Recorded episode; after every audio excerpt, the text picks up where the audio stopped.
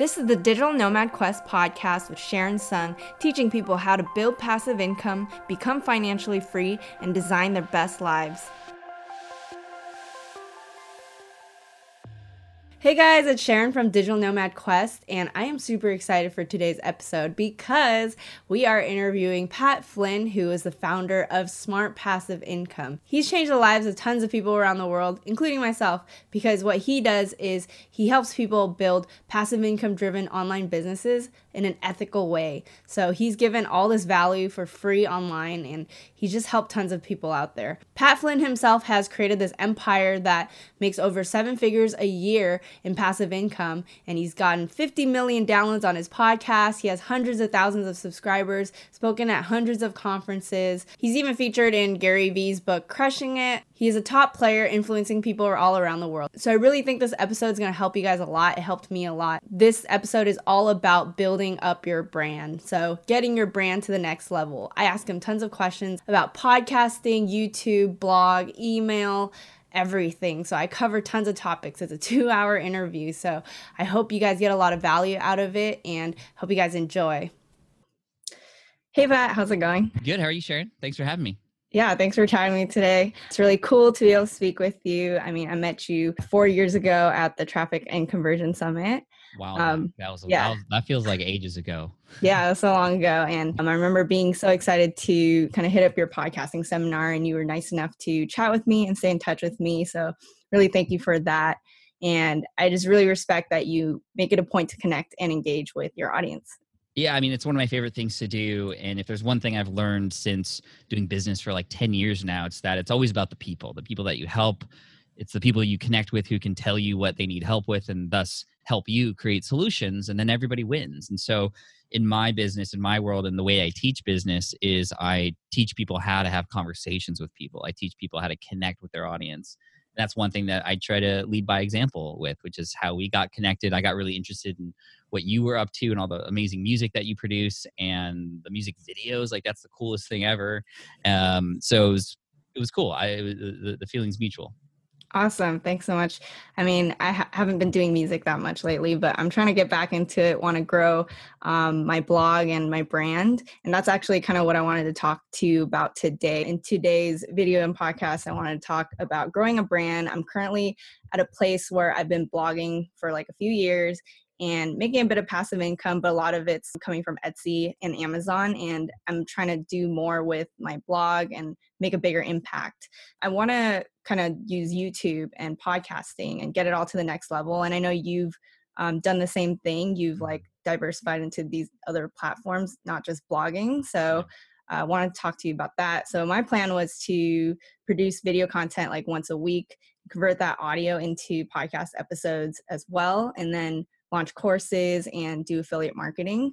So I guess my question is, is does that sound okay in terms of frequency? And then what I mean, what would you do in my position? I guess whether it's you or anybody else listening or watching this uh, to this right now, the platforms and the frequency by which you produce content is secondary to truly understanding what your audience needs help with and who those people are. Going back to what we mentioned earlier about people, it always starts there. I mean, I have a best-selling book called Will It Fly? And when you go through that process of testing and validating your ideas and then creating courses or selling anything, it always starts with communication with your audience. And so it's really cool to know that you've already got a little bit of a head start with some of these smaller passive income things that you've done. And I would try to really hone in on who is it that's buying from you and, and what are their needs, what are their goals. And then the podcast content, the video content comes secondary to that because it's a way for you to use those platforms to speak to those people.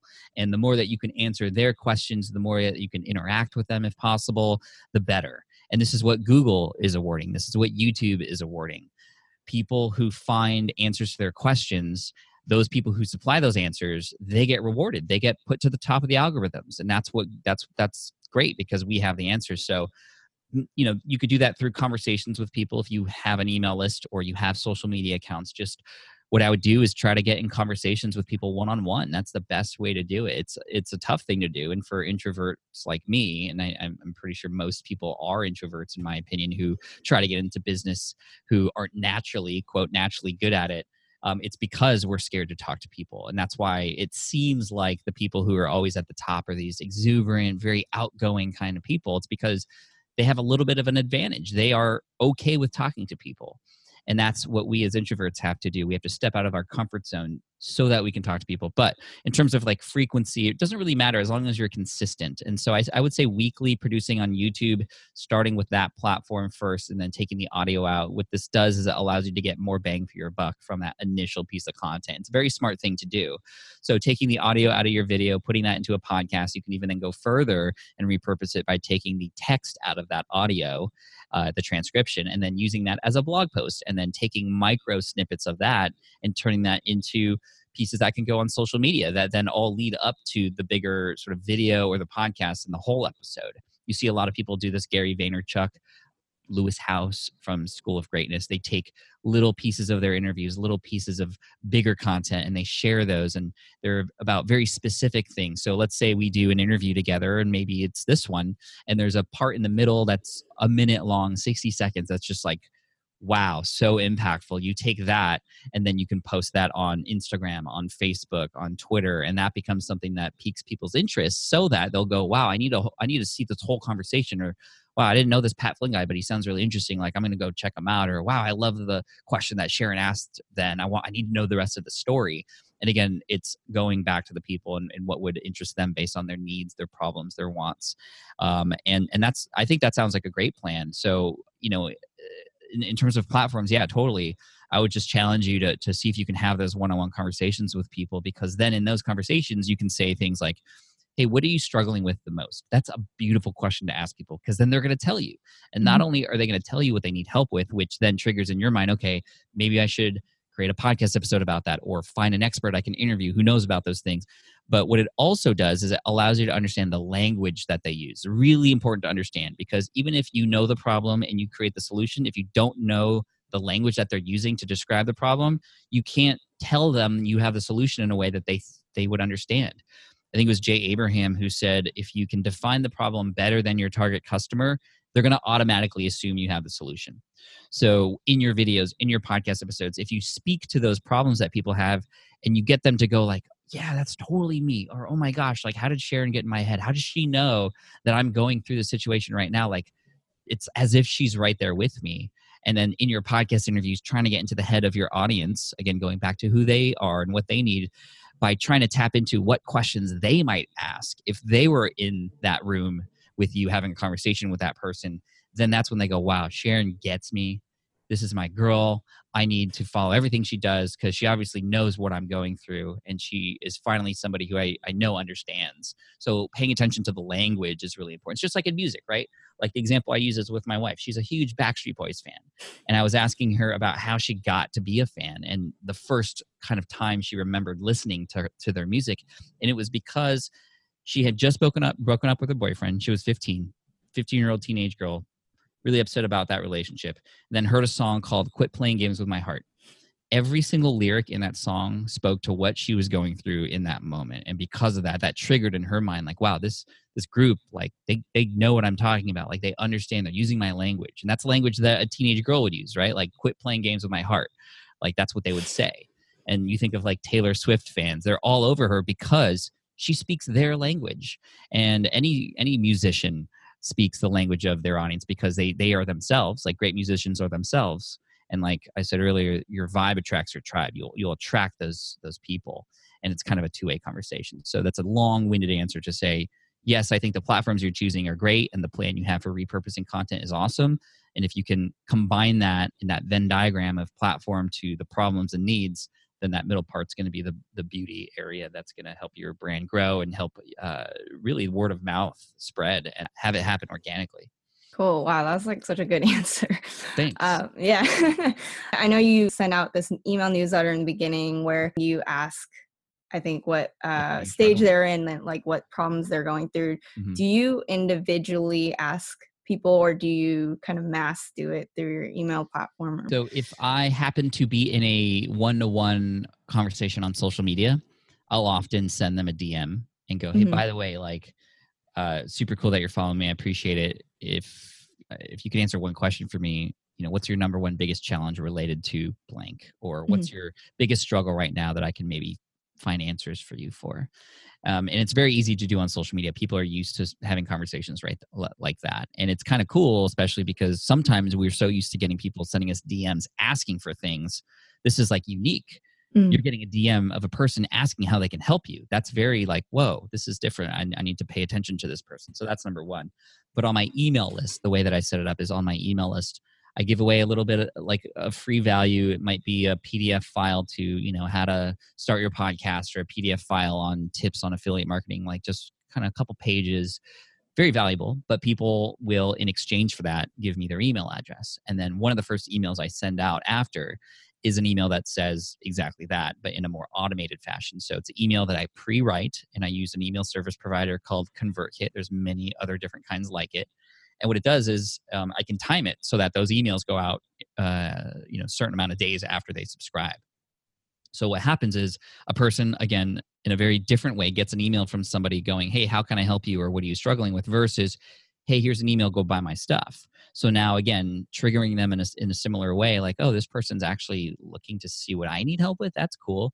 But also, then they answer, and again, they're telling you in their in their language and in their in their voice and what I like about the email situation is I can keep track of those replies. I can automatically put them in a folder so that when I need ideas for what content to create or when I want to see if there's any patterns for like recurring things that people are asking for, that that is a sign to me that wow, that's a very important thing I need to figure out how to answer.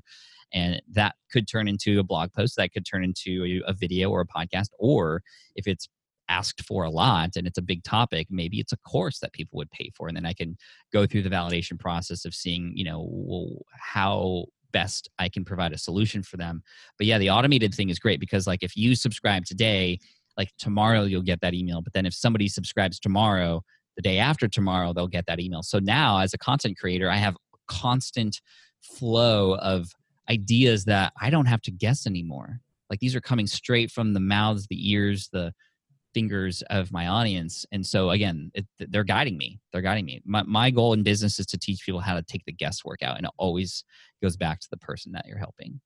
Awesome man so, such good answers and actually wanted to ask you more about email because I, I, just got convertkit actually and i want to like utilize it and i use your link too so why did you why did you use my link well, I've been listening to a ton of your podcasts actually. Ask Pat has been super good. Cool. So I just wanted to support you and just like everything you've helped me with with the podcast and everything. Cool. I so I I was able to create content myself through the podcast and whatever that helped you in your life for whatever you need needed help with. So as a result, you wanted to pay me back and you uh, seeked out an affiliate link, which I have made publicly, you know, available on my website to pay me back. And I make that clear like, hey, if you go through this link, it'll be an easy way to pay me back if you've gotten any value from me. So it's kind of a win for both sides and there's mm-hmm. no reason why anybody can't do the same thing i mean how many times do we recommend our favorite movie to our friends or a restaurant down the street to our friends it's literally the same thing mm-hmm. Earn trust over time because we've helped each other out we're buddies and you can be buddies in real life and real life includes online and uh, when i have a recommendation like people who trust me are going to try it and that's the cool thing. But that that comes with a lot of responsibility too you know especially at my level where i have an email list of you know 250,000 people and I can I can literally say hey go buy this product and and thousands of people will buy it. Like that's cool mm-hmm. but also very scary because if I promote something for the wrong reasons then it's going to come back and bite me in the butt yeah. like it's going to it's going to it's like even though if I promote a product cuz it has a big commission on, uh, tied to it like sure I might get a big payday but I'm also going to get a bunch of people go going hey Pat like this doesn't this doesn't align with your brand it didn't work for me like you like it said it was going to work it, it just it, i don't like this product and now i don't trust you anymore mm-hmm. that trust that you have with your audience is the most important thing that's the new digital currency is trust with your audience because that turns into people transacting with you.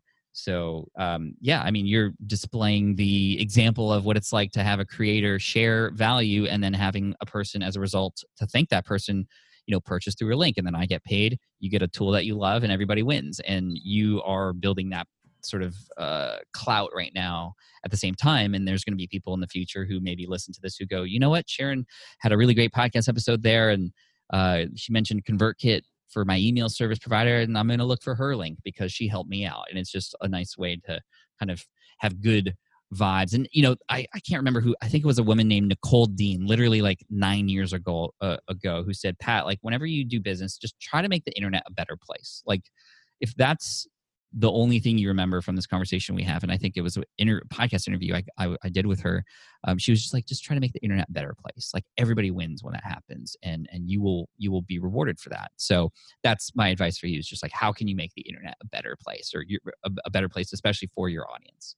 Yeah, definitely. I think it's all about providing value, and I guess going back to the different platforms um, was there one that kind of worked best for you would there be one you recommend most? Yeah, I mean, for me, my little history of platforms, I started out blogging. I started in very late 2007. Uh, I then moved on to YouTube after that, and I never really treated YouTube like it was a primary platform. That was a big mistake. If I were to treat YouTube like I treat it now back then, I'd be way ahead of the game because no matter what platform you choose, you should go all in on it for sure. And I was just using YouTube as like a repository for a video every few months just because I just was scared of it really. Mm. Uh, and then the podcast came out in 2010 and I started the podcast every other week and I had done that for a few months and it was it was hard and I didn't understand how it all worked and I was just like okay well I'll try it for a little bit and see what happens and then I remember going to a conference and even though I blogged 3 times a week and only podcasted once every other week. So one podcast for every six pieces of blog content. When I went to this conference, everybody couldn't stop talking about my podcast, podcast this, podcast that.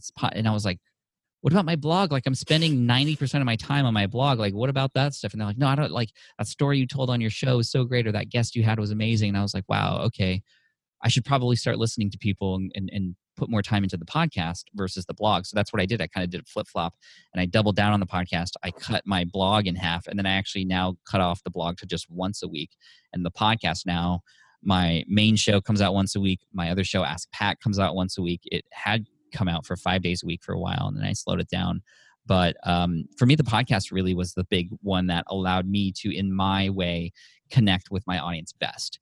Different people connect with different people in different platforms for them. And so, what I would recommend for anybody listening and you, Sharon, is just pick the one that you are most interested in, that you feel like you can have a long term passion for. That out of all of them, you would wake up in the morning and even though you don't want to do it, you would still go and do it. And for me, that was that was podcasting, and that was partly because I was scared of getting on camera, not so much anymore. And right now, like podcasting and YouTube to me are kind of flip flopping on my favorite right now because I have a lot of fun with the creative aspects of YouTube. But podcasting is so much easier to produce, but it's only one layer. It's just audio, and findability is terrible on podcasts versus YouTube, which is like it's a search engine and there's 500 million active channels and however many videos are viewed every single second versus podcasting well there's not very as many people there but that's also great because that means you can stand out like there's there's less than there's less than 1 million active podcast right now. I mean, the numbers are crazy. So we're just starting out. So if you can get in early on that, that's great. So pick, I, I, would choose either YouTube or a podcast to start as your primary platform, like you're building content specifically for that. And you're repurposing your content for the other platforms as sort of secondary places to put those for now. And then what I would do is work hard to get to a point where you have your systems down, you have your procedures down, you have maybe a team that helps you, or maybe not, but you just get so good at how you do what you do there that you get some time back to then start putting some primary time into a new platform so you can start to be everywhere. I used to teach this strategy called be everywhere when people saw that I had a blog and I had a video channel and I had a podcast and it was like no matter how you consume content, I'm everywhere. Like there's no excuse not to get me. I remember teaching this in 2011 after I had all these platforms. But I didn't stress the fact that you can and should not have all of them at the same time at the start. You have to pick one, master it, then move on to the next, master it, then move on to the next, which is what I did. Too many people then went, oh, okay, I'm going to start all those things. Plus, I'm going to be on LinkedIn, Twitter, Instagram, Facebook all at the same time. And then what happens with their energy? None of those platforms have a chance to do any damage for them in a good way because they're spread so thin. So just choose one and learn everything you can about it. Collaborate with other people there. That's that's the exciting thing about YouTube. And I know you have YouTube experience with your your music. So for you, I would recommend that because you have uh, you know a little bit of clout there already um, and it sounds like with the podcast it is actually video first and then audio second which is great and um, you can get into a lot of search engine terms and keyword related uh, micro content coming out of your show as well. And um, yeah it's just whatever you do just make sure that you can continue to have fun doing it because the truth is if you don't have fun doing it um, and it doesn't mean you're going to have fun 100% of the time but it just means like you know you can imagine yourself doing this for a while then you'll stick with it and be consistent enough to start to see results Hmm, okay. That's really interesting that I guess blog was not as um, big as podcasting. So I'm probably gonna have to like rethink my strategy. Um, but I, I definitely was thinking YouTube and then yeah, just taking that audio from the YouTube videos. And I mean, do you do that or do you just do everything separate? I currently do everything separate because I want to build because I am everywhere and I do have a team where I can create content primarily just for each of those places. Yes, I could repurpose things, but I don't because I have a large audience and I don't feel like I need to right now. And maybe I'm shooting myself in the foot. However, I will say that I am going to be starting a new podcast soon and it's going to live on my personal branded site patflynn.com which isn't it's there, but it's kind of just been dormant for a very long time. But I'm excited to start shifting some energy into new areas of life that I want to talk about on a show. And this will actually be a video interview show where I then take that audio and, yes, put it onto a, an audio platform uh, and directories like Apple Podcasts and Spotify and all those places. But it'll be primarily a YouTube show. Um, and actually today my team was in town we were actually just jamming on that because it's going to be a lot of fun we're putting a lot of effort into the high production of that and i'm excited for it because now on this platform at patflynn.com i can talk about yes business stuff but i can also talk about parenting because uh, i have two kids. I can also talk about like tech stuff and tesla which i i'm a huge tesla and elon musk fan. I can talk about anything i want because it's pat flynn and and and the business stuff is mostly going to live on smart passive income uh, so I'm excited about that, and and I'm kind of just trying to feel where my energy is and where I want to go in the next few years, and, and put more effort into that. Um, that's not to say you shouldn't be blogging. I mean, if if you want to blog, that's cool, but I think that you have some talent that you know should be seen, um, and so that's why I had mentioned YouTube for you.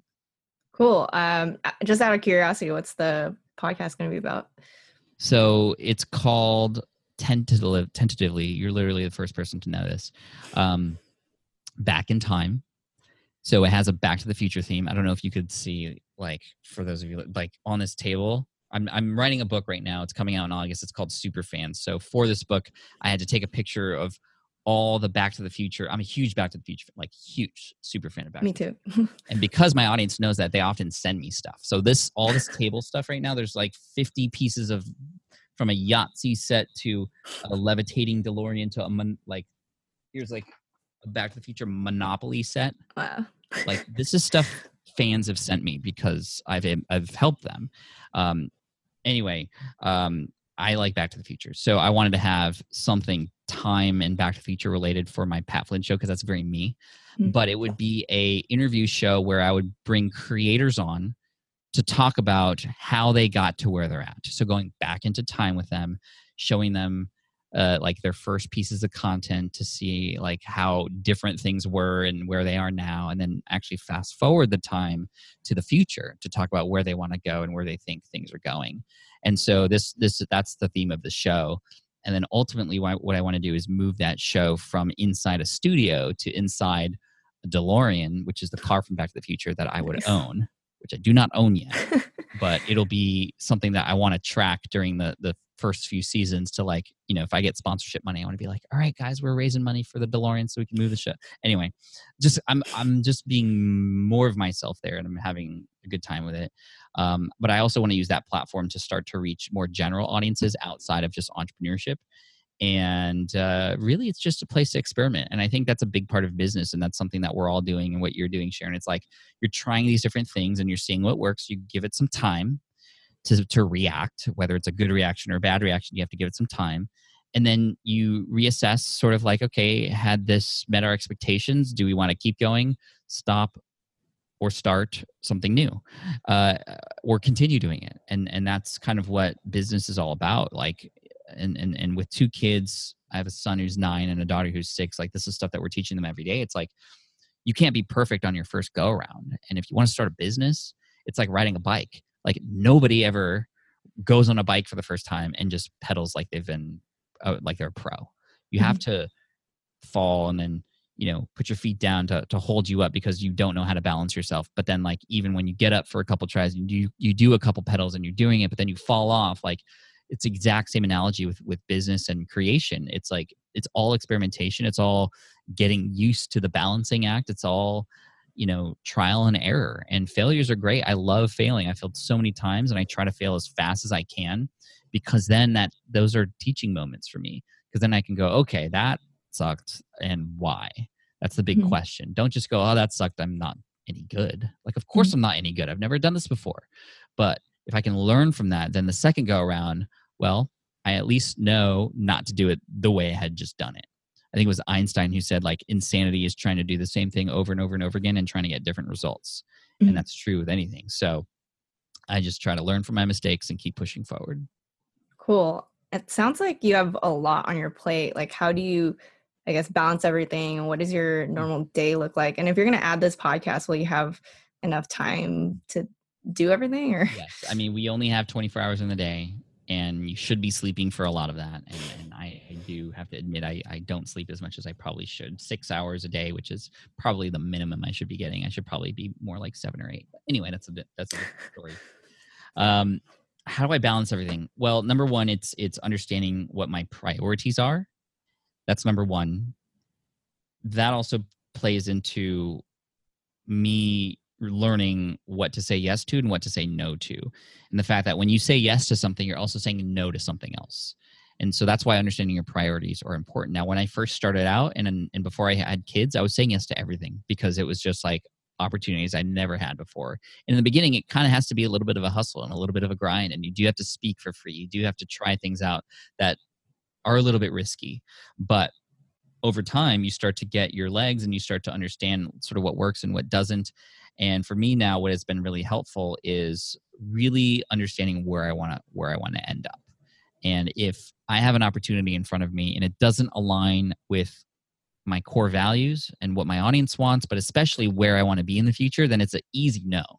For example, you know, I have a company that I promote. Uh, it's a hosting company, and I've I've made over a million dollars promoting them which is a sign that wow what if i had my own hosting company? And i actually had an opportunity to partner with somebody for a hosting company where i would be like a 50% owner and it would l- probably literally make me hundreds of millions of dollars. But then you think about what your day might be like if you're owning a company of that sort of nature. It's like i gotta wear a suit and go to an office and i gotta have like all this infrastructure and insurance and like worry about uptime and like stress out. Like I do not need that in my life. That's not worth nine figures to me. It's not at all. And so I need to build for what I want, not for um, you know just what's out there. And um, that that's really important because if you don't know where you want to go, then what are you doing and why? You're just kind of running out of energy. You might be actually backpedaling and not even knowing it. So understanding your goal, it's like the navigation menu, right? You put the address in so that even if you were to get off course, like the little voice goes, "Oh, make a U-turn up there so you can get back on the course." And that's what we need. And it's it's most entrepreneurs who go, "Oh, I want to start a business and I want to do something."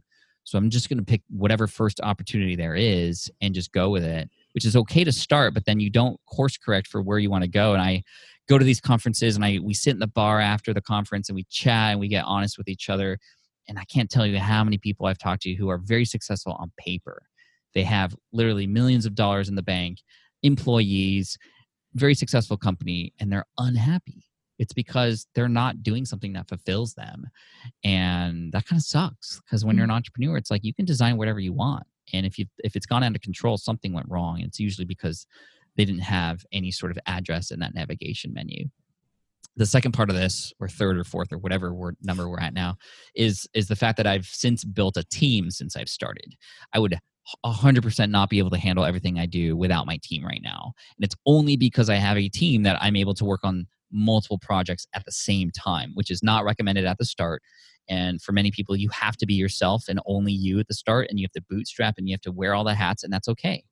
But if i could go back in the time i would actually hire sooner because I also now understand how valuable my time is. And time to me is worth way more than money.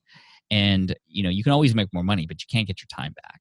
So to me, hiring somebody to do a job that even I could do myself is worth doing at a certain price point because I should probably only be doing things that only I as Pat Flynn can do right? Mm-hmm. i should be the only host i should be the one hosting my show not editing my show and putting graphics onto my website anymore. I had done that for six years. Like i said i wish i had done it sooner.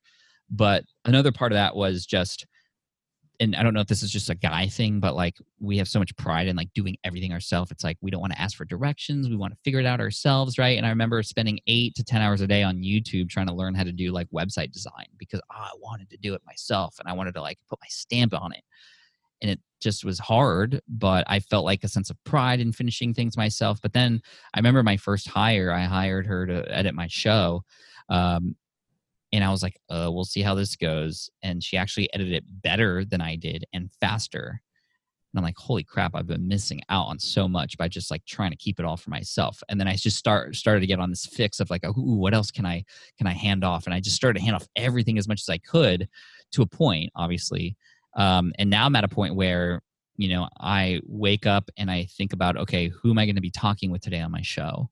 Or what kind of content, correct, you know, new content can I create for my audience? No longer, oh, I have to edit that show or, oh, I have to, you know, uh, answer my emails. I have somebody to help me with my emails. Like there's like I try to get rid of all the uhs in my life right now because um and, and again, it wasn't always like that, but that's what I'm working toward. And there's still a lot of those, but I, that that's kind of what I want to shoot for, so I can be happy as much as possible. Cool. I have a lot of questions that just came up from that, but yeah, sure, keep going. Let's go. Yeah, I mean, in terms of how you split your day, though, what percentage goes into podcasts? What percent goes to YouTube? Yeah, percent goes to blog, other things. Like, how does it work? So Monday is my writing day when I wake up on Monday, I know that day I'm going to write. I'm either going to hmm. be writing inside a new book, I'm going to be writing emails, uh, or writing blog posts. That's all Monday is. Tuesday is recording day. I wake up on a Tuesday and I know I'm going to be recording stuff for my show. And we already have planned ahead of time what those shows are going to be or who I'm going to be speaking with, whether it's on my show or somebody else's show. Wednesday is my meeting day. So my, all my team meetings, I want them to happen on Wednesday because that's when I wake up in the morning. I want to be in the mindset of okay, today's meeting day, and that way, kind of like dividing my week into those specific tasks allows me to just be fully into that task the whole day versus what a lot of people do and this is what i did for years was hey i'm going to do the podcast stuff from like 9 to 10 but then after that i'm going to start writing and then i'm going to take a little break and then i'm going to go into this meeting and then I'm going to go back to podcasting in the afternoon. And that can be done. And for some people, that's the only way it can be done. But there's this thing called transition time, which is something that eats up a lot of our day. My goal is to have one focus so that I can get into flow state. Flow state is a state of mind where it's kind of like it, it, it, it's it's kind of hard to describe, but you you're in this like automated mode of producing and you're just in the zone right? Like many sports players and athletes uh, call that you know it's like when you're hitting every three pointer right? It's just you're in the zone you're you're flowing and the same thing happens as a creator. But what happens is when you start something and you stop you don't you can't just get immediately back into something else. It takes time it takes transition time. And you know if if if you consider that it might take 20 to 25 minutes to get back into flow state i mean that's if you're switching between five or six tasks, that's two and a half hours a day you're quote wasting on sort of like medium to, to medium level work versus like the good hardcore deep work like Cal Newport talks about in his book. Um, that's like that's where I want to be. So I, I allow myself for maximum flow state, if you will, by doing it that way. Thursday is uh, what is Thursday? Thursday is sort of like more of a cleanup day. So meaning like if there's anything left over that I didn't finish, uh, that's that's on Thursday. And office hours with my students on Thursday as well, and then date night with my wife at night. And then Friday is usually just like um, you know either uh, Friday is usually reserved for reading or learning because it's like it's good to learn. So I have like four days of action taking, one day of learning, one they have research. That that Friday is also research. That's also like if there's anything new that I'm excited about that I want to explore, I give myself time to do that. Um, speaking of giving myself time to do those sort of other things that can so so that's that's something that usually distracts people right? Like the new shiny object which is a very common theme you'll find this everybody finds this as you start to grow and try something and it starts to get a little hard your brain goes oh okay let me go to something else that's actually fun because now this is getting hard. Let me find the new fun thing that's actually going to give me more energy. That's the that's the part where you have to like keep going and that's why having those days where i just grind on those things and get into flow state's really good.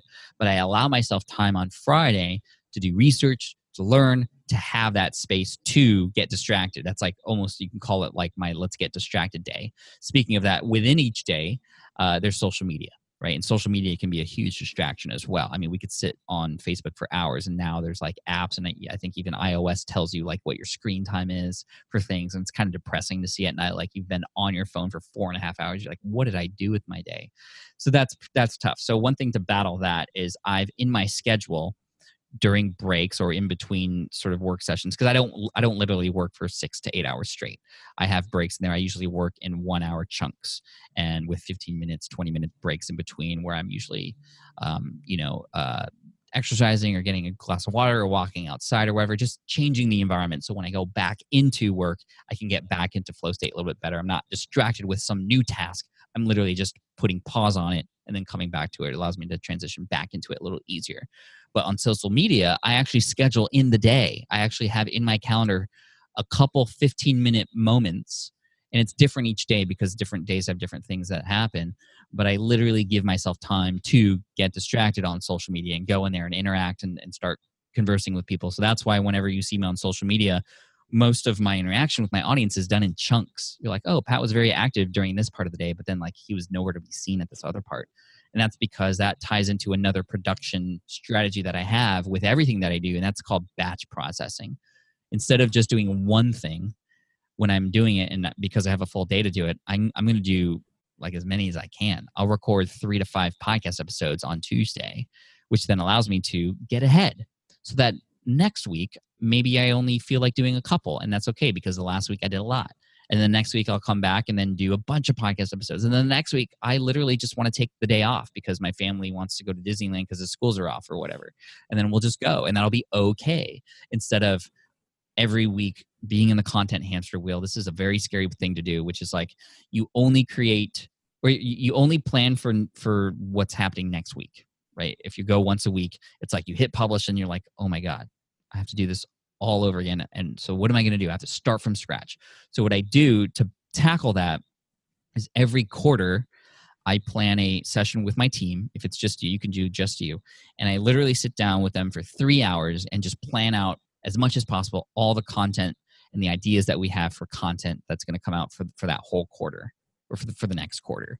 So that when Tuesday comes around within that quarter, it's already been discussed what podcast episode I'm going to be doing. It's already been planned who I'm going to be talking with. It's uh, it's already been on the calendar and even on my mind because it's been on the calendar for so long like stuff about that topic I'm going to be writing about so that there is no moment when I'm creating content that I go, okay, what should I be writing about today? Or what should I be creating podcast about today? That that hasn't happened for years. And I got to tell you, it's the best feeling in the world because it's only during that planning session. It's like you got to plan to plan essentially. Um, and so I know I'm just kind of brain dumping everything on you right now. Hope that's okay. That's great. Yeah. Hopefully it's helpful. Yeah, it's super helpful. I get distracted really easily, and these are really good productivity um, tips and hacks. Back to the point about growing your team, you wish you did it earlier. Mm-hmm. I had a mm-hmm. question about, I guess, exactly when do you think is a good time? Because, like, do, do you think I should hit a certain income point in order to hire VAs. I have hired project by project basis, but not some person that's like on my team. I know you hire VAs from I think the online jobs PH site that you've recommended that before when you're starting out and stuff like that. Do you have any advice for when you start doing that? Yeah, I mean, there's a couple places to get VAs that are great, and and and you're talking about uh, a onlinejobs.ph. There's also virtualstafffinder.com, which is my buddy Chris Ducker's site, who vets Filipino VAs. They're super, super inexpensive. And it's just because of the economies of the Philippines. Like you could literally pay a, an assistant like $600 a month for 40 hours a week. And like when I first heard that, I'm like, that's like, that's that shouldn't be right. Like I yeah. should pay them more. But it's really interesting because when you try to pay them more, they they actually don't want it because then the more money you have in the Philippines, the more of a target you are essentially, and that's plenty to supply to their families there. It's just really interesting how that works versus starting out by hiring an in-person, uh, you know, coworker or employee, excuse me, that will cost you know forty thousand dollars a year. I mean, that's that's hard to do when you're just starting out. So starting with somebody overseas can be can be very great. And, and Philippines specifically, they have great English. They care very much about security in their job, so they're going to stick around for a while. I'm half Filipino myself, and it's very much just a cultural thing, which is interesting. But you don't want to just hire somebody because everybody says, "Oh, well, you got to hire somebody." The point at which you should hire somebody should be based on when you understand that it is not worth your time to do something anymore. That that's really it. When it makes sense to pay somebody to do these things so that you can spend your time doing better better bigger things right? And so when you're starting out there's no like i would never recommend somebody who's literally just starting out to go okay you also have to have a va right now to do these things. Like how would you even know what to tell them to do? And that's a big challenge that people who hire people like that on a non-project basis. The pro- a project thing makes sense because it's like, okay, here's the fee. At the end, you're going to have this, and then we'll, we're done. It either is delivered or it's not. Versus a VA, which is like they're working for you. You have to give them work to do. Mm-hmm. So that's a challenge. I remember when I, I hired my one of my first VAs that was like going to work with me every single day. I was like struggling to figure out what to give them. I was like making up stuff to give to them, and that's you, that's wrong. Mm-hmm. What you want is to work for yourself just you. Create what you want to create and do it yourself. Grind through it and and learn and feel how hard that is but then but then master it get your style down get good at it. And then what you do is you hire a va to, to basically clone you so that you personally don't have to do those hard grindy things anymore. And you can sort of remove yourself from that and that's then set in motion and it should only be for things that are recurring like mm. editing a show or repurposing your content and and you have to train them to do that. You can't just go hey va this is what i want in the end go do it. What's nice is by doing it yourself you're actually also developing a training plan at the same time for somebody who will help replace you for those tasks and the best way once you hire somebody to show them how to do something is to literally film yourself doing it. So if it is editing your podcast interviews and then repurposing them into uh, audio content and then repurposing that into blog content. Like literally just do it one more time yourself, filming yourself using a tool like QuickTime, which is free, or ScreenFlow for Mac or Camtasia Studios. These are these screen recording softwares. And then you can just go, hey, VA, super cool that you're here with me and, and we're going to be working together. Here's what I want you to do. Just do exactly what I do here. Mm-hmm like just literally do that. There's no room for error because i'm just showing you exactly what you should do. And then of course they might have questions and it's going to take some time for them to understand exactly what you mean in some moments and that's okay. When you work with somebody you're going to have to learn each other's language and they're going to have to understand how to fill in those gaps that maybe you didn't even know were there when you delivered that video content to them. And then it's just a machine and then it's just a machine and then then you should wisely use your time for other bigger things building relationships creating more different kinds of content to interact with your audience to build those products whatever that might be. Um, but yeah hiring people is is scary. It's it's a very scary thing but it's also really cool to know that you can make it a win-win-win situation for everybody. It's a win for you because you're like removing these things that either a you don't want to do but need to do uh, or B, things that you can do and can even do very well, but you shouldn't be doing as somebody who's growing as a business owner. Um, it's really cool to, ha- to like support somebody's lifestyle and help somebody make money by having them do the things that you don't want to do. Like it's it boggles my mind every day that I can have people on my team wake up and go, "I'm excited to edit Pat's podcast today." I'm like, "You are a weird person." But the crazy thing is, people exist like that, and mm-hmm. you might not think it, but you can find them or train them to be that and um, and it's really cool because then you like you like i said earlier you can focus on what you really really want to do Yeah. it's just understanding what are those continuous recurring things that you do that you can then go okay i'm over this now let's hand that off so i can start getting energized about other things that can supplement what i'm doing Yeah, I can definitely see myself needing someone to edit like YouTube and podcast episodes. And another thing is like I wanted to what you mentioned earlier was transcribe the audio into like all the text and putting that into blog posts. I mm-hmm. noticed a lot of people just do the takeaways and not the whole transcript, but I was thinking that the transcript would be good for SEO purposes. So I was wondering, do you know if that helps to have the whole transcription into that blog post. It does, and I have confirmed this with somebody who I hired for SEO purposes. SEO is search engine optimization, meaning how high can you rank for certain keywords and be found and get traffic organically. It does help. So when you have a transcription, I mean, an audio file that's maybe 30 minutes long could be pages and pages of text Mhm. and that's pages and pages of text that Google can sort of crawl through your website and see and go, oh wow, Sharon's talking about this apparently, because they don't yet crawl through our audio.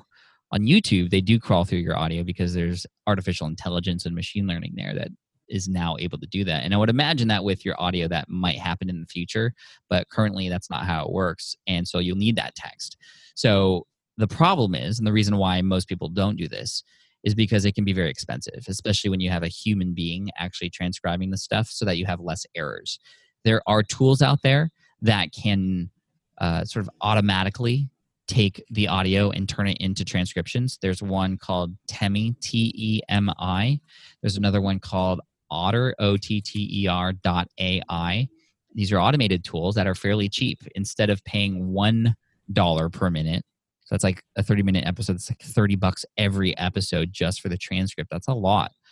Uh, with Temi, it's just 10 cents a minute. And with Otter.ai, it's even less.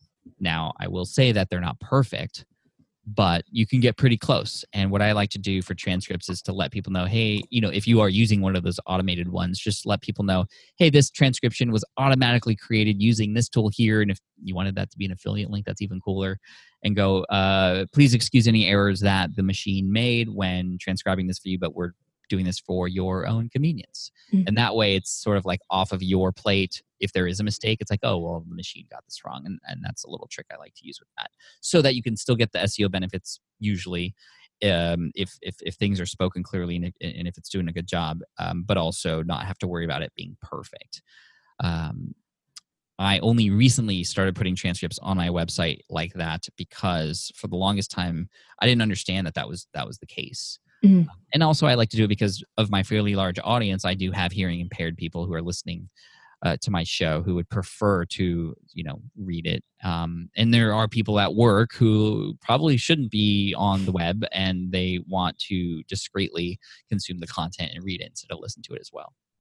Yeah, I I sometimes download your transcripts and read it too. Oh, So also you you like kind of have a little thingy where you can scroll through, I think, with the transcript. Does that still work for the SEO purposes? It depends. There are many different tools out there. So what Sharon's talking about is there's like a box in my show notes for each episode that encloses the transcription so that the whole web page is not like miles long. Like the transcript lives in a frame inside of that blog post. And that can be helpful because it just reduces the clutter on the page. But some tools are blocking search engines from seeing that. The one that I have doesn't do that, but it's also customized. And my team and I are working actually because we've been getting a lot of requests from people to create something that we could offer to others that would have those SEO benefits and have a very similar functionality for people. So we're trying to create something, and that's that's something that I like to do. Like if if I hear so many people asking for something, it's like, oh well, I should probably make that if nobody else is going to do it. So Mhm. you should see that soon.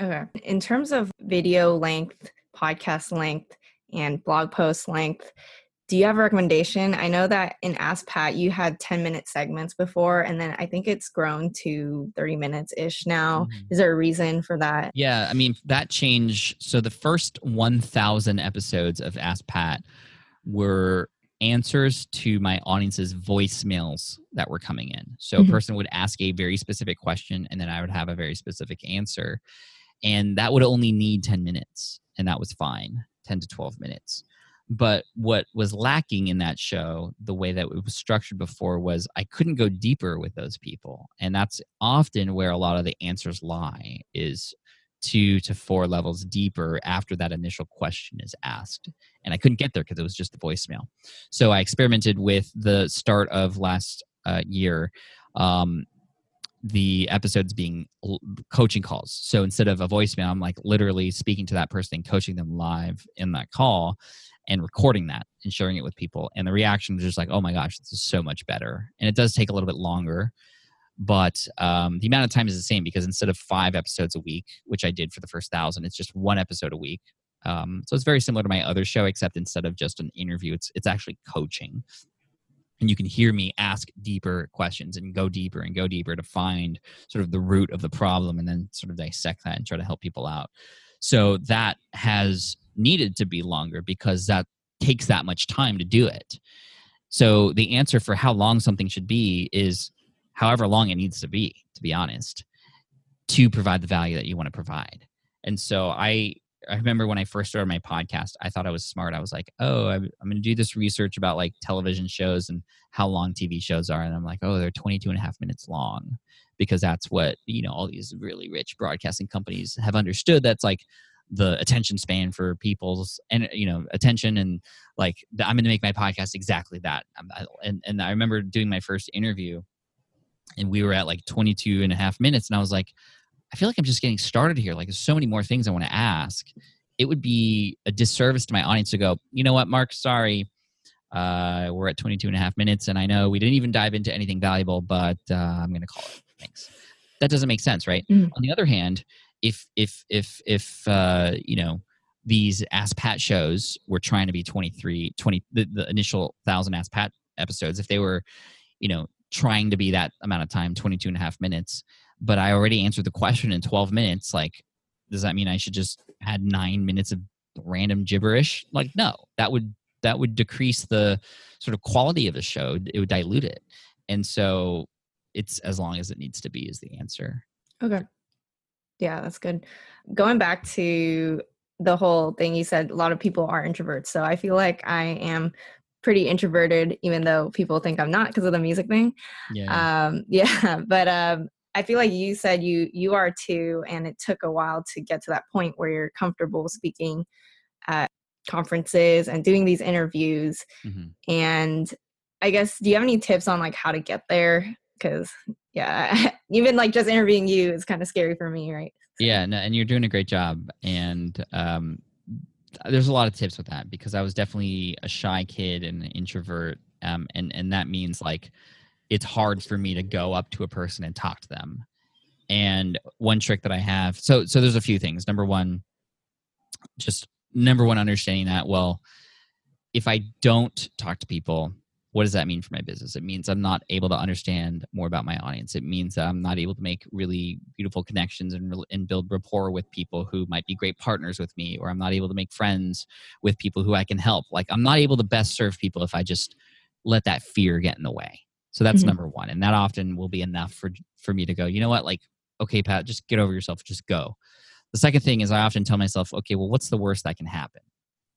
And when you honestly think about the true realities of the worst thing that can happen, it's probably not as bad as we think. And I remember going to conferences and like seeing a person that I wanted to shake hands with and say hi to, and I get like these sweaty palms, and I'd imagine the scenario where I'd like go up to this person, I'd stumble my words, and then I'd like shake their hand, but it would be like the wrong hand, and then I actually shake it, and they'd be like, "Why is your hand so wet?" And then I'd like cry and like end up dead in a ditch somewhere. Like literally, that's what I would think. Like the worst. Like that's stupid, right? Like none of that stuff would ever happen. Like the worst thing that could happen would be I'd go up to a person and just say hi, and like what are they going to be like a dick and and say no? Like you know they'll say hi back, and that's probably the worst thing that can happen. Like no further conversation, and that's that's not bad like okay maybe you could try again later or move on to somebody else like it's not as bad as you might think so that's number two number three is i implement something i like to call the three second rule and i learned this from this is going to sound really weird and i just i promise you i just read this for entertainment but this there's a book called i think it's called the game by neil strauss it's a book about this underground world of like pickup artists like dudes who it was just I read it because it was just so interesting, and and the, the dude who uh, wrote it was on Jimmy Fallon or a late night show, and I was just like, "What? This sounds crazy to me." So I read it. It's just like a weird world of these dudes who are like just trying to pick up these chicks. Was just like I was just like, "Whoa, this is these guys are desperate. They have to like go to classes for this. Like, just be yourself." But anyway, there was this thing they call the three second rule, which I then started using in networking, not to pick up chicks or dudes or anything but it was it was specifically to get me to go talk to people that i was afraid of talking to and what they what they would teach these guys is like if you see somebody that you want to talk to just just do it within three seconds because if you do it within three seconds you're not going to give yourself enough time to psych yourself out to go think about those weird random things that probably won't even ever happen to think about what they might say you just go and then what i've learned after that is just really the hardest part is just to start right it's just like I always worry about like what am I going to say first and like you know how am I going to start this? Am I going to be awkward? But usually, if if I just mention something that connects both of us, like, hey, so would you what did you think of the event so far? Then you're on, and it's like easy after that. It's always the start that's the hardest part. Yeah. so, so so so that's kind of what i learned about being introverted. And and and and learning about that about yourself is really important too because then you can know how to deal with it. You can't change from an introvert to an extrovert. You are just one or the other. And and there's there's middle grounds right? And, and there's a spectrum. But knowing where you're at is important because then you can make decisions based on that. You can't go okay today i'm going to be an extrovert.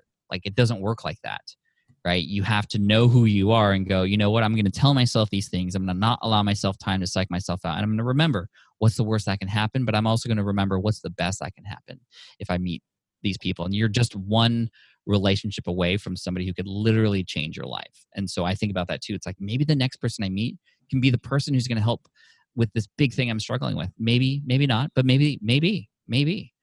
Um, and then the other part about being introverted is that I just realized that, you know, and, and I can't remember who defined this, but it was like a way to know whether you are an introvert or an extrovert is to understand how you get your energy back.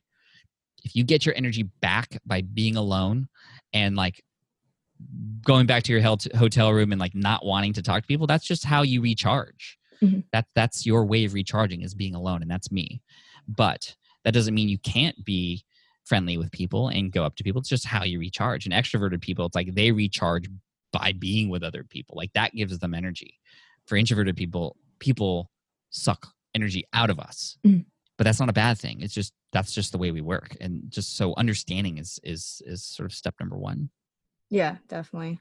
I definitely read that like there's no bad thing about being an introvert is just how you're wired and yeah. you can use that to your advantage for sure and i'm actually taking like improv classes no um, yeah I, I, finished my last class um, yesterday and I'm, i think i'm going to do the intermediate one and it's like scary as shit and like the um the second one you actually have to perform in front of friends and family but yeah it's like crazy because this is something i don't want to do but i'm like this year i'm trying to do stuff for anything that scares me actually i'm reading will it fly right now I, I try to read a book a month so this month i'm reading her book that's awesome Thank yeah you. and I remember it had a I think I had a quote saying if it's something scary then it's a sign you're supposed to do it.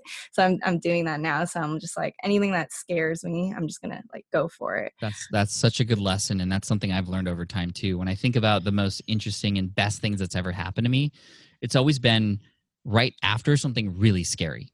Like mm-hmm. when I started my business, which was an amazing thing for me. It was right after I got laid off, like the worst depressing moment of my life when I started my podcast, it was such a scary thing. And I actually waited a year and a half because I was so fearful of what people would think about me. But once I finally started, it became this amazing driver for my business. Before I got on stage, I remember throwing up and just being so scared of it and, and saying no to opportunities. But once I finally got on stage and started learning the craft and getting coached for it, it's become one of the best things I've ever done in my business too. And it's allowed mm-hmm. me to mm-hmm. make more connections. So now I go, okay, well, what what can I be scared of now?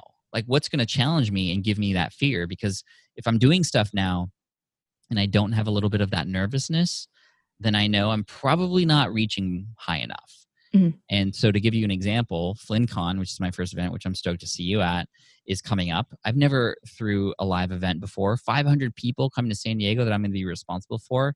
It scares the crap out of me. Like mm-hmm. i'm so scared. But that's why i know i need to do it. Mm-hmm. and that's also the reason why I know it's going to be awesome because I'm so scared that I'm going to make sure this does not fail. Like I'm so nervous about it. I'm going to put put forth more effort than I probably need to to make it the best thing ever. Yeah. And I'm going to continually look for for those sort of scary moments. So are you doing like the yes and sort of exercises? Yeah, yeah. Wait, so have you done it or? My son took improv. Wow, really? jealous about. but on the last day of class, like he and his classmates performed in front of us, and it was hilarious, and it was cool to see him step out of out of shell. Um, I definitely want to want to do it. Yeah, you should. I mean, definitely challenge me for sure. Yeah, I think it's helped me a lot, and and it's pretty cool that he like did it at such a young age, and he right. like performed in front of you guys. That's crazy. yeah, your parents are amazing. it was actually my wife's idea, but yeah. Okay. You know, you speak at all these events, like you're doing all these things that put you outside of your comfort zone. Was that always something you wanted to do? Like, did you imagine yourself being this speaker, podcast host? It's What drives you to do all this stuff? Yeah, uh, the answer is no way. Uh, especially with speaking stuff. Like, if if you had asked me ten years ago if I wanted to be on stage in front of thousands of people ever, let alone put on my own event, it would have been a straight up no. Like, hell no, no way. Mm-hmm. Uh, and it was because it's just I didn't th- I didn't think I had the skills or I I wouldn't know what to do or how to do it. And it wasn't until 2011 that a friend of mine needed some help for his first event. His name is Philip Taylor. He runs an event called FinCon, not FlynnCon, but FinCon. Oh, I'm going to that too, actually. That's uh, funny. Uh, which is oh yeah, FinCon's awesome. It's a financial yeah. blogger conference, mm-hmm. and he asked me to speak and do a little bit of a of, a breakout session, which is you know one of the smaller sessions, um, not one of the keynotes. So I was like, okay, I'll do it for you, and I'm super scared, but I'm going to try it and see if I like it. And then two weeks before the event happened, PT calls me and he goes, "Hey Pat, our closing keynote had to bail. How would you like to come and close the the show for us?" And I was like, "Holy crap!" And this was like 350 people, and I was like, "I'll I'll do it for you because I, I want to help you out and you're my friend. And after I hung up, I was like, oh my God, what have I gotten myself into? It was like the scariest three weeks of my life uh, trying to set up for that. And I remember scripting every single word I was going to say. I wrote 20 pages and I memorized every single word because I was just so afraid. I didn't, I didn't and I thought that's how they did it. I, I had no training, nothing all uh, that was driving me was like, okay, there's going to be 350 people there. They're all bloggers. They all will see the success that I've had blogging, and they want to know how how I was able to do it. Let me just tell them how I did it, and and and and see what happens.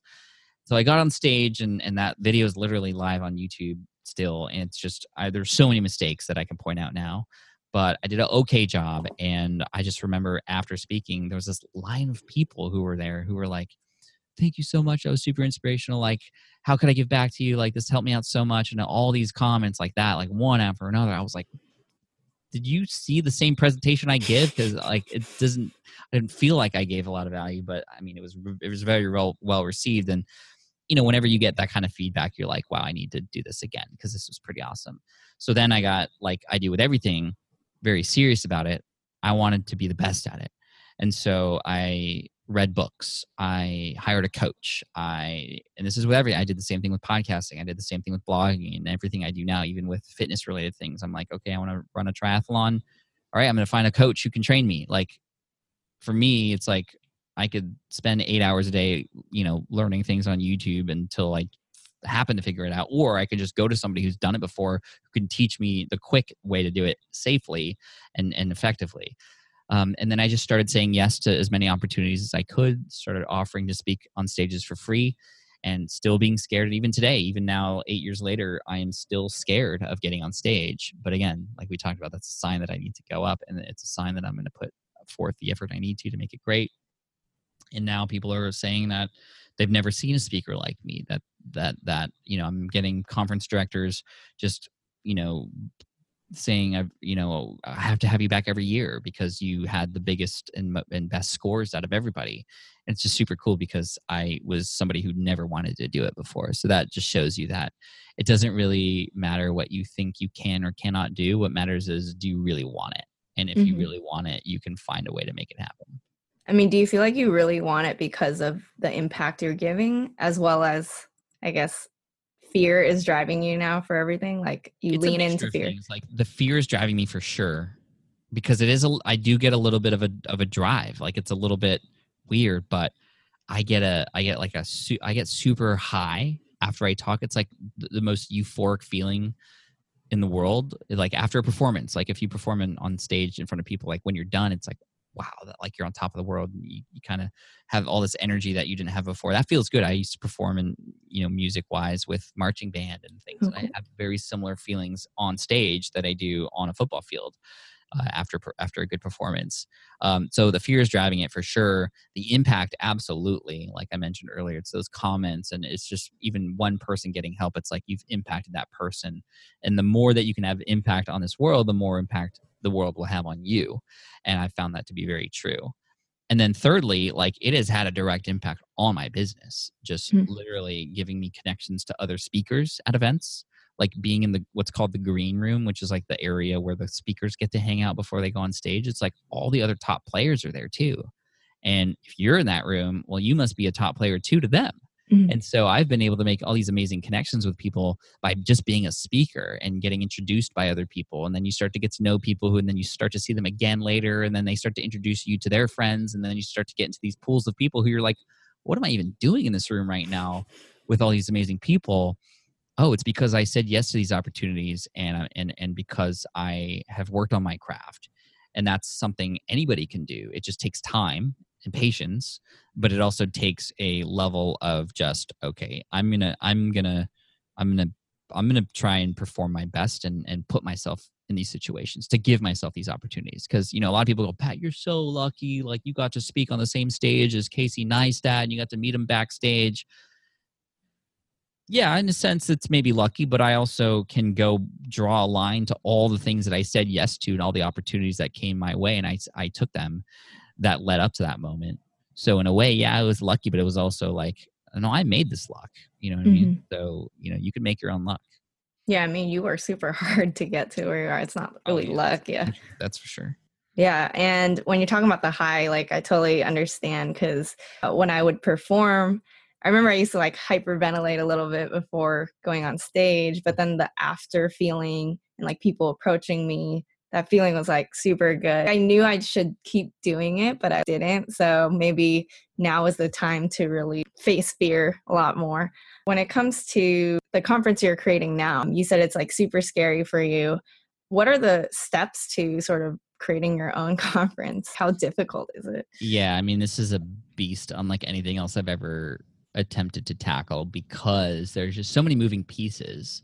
I mean, I've done live meetups before where, you know, you rent out a restaurant and you bring people in and you might be on the mic for like five minutes and then you let everybody network with each other. It kind of happens on its own. This is like a controlled event with programming elements, with stage design, with, you know, music, with lights, with experiences with you know you got to feed these people you got to you got to put them in a hotel room you got to make sure that there's a workbook and, and and information on where they can go to get food and you know swag and like name tags and you know having the names on both sides of the name tags in case it gets flipped around like little details like that. And you know for me a, a part of this is the fact that you know i've spoken on you know over 150 different stages over the last eight years.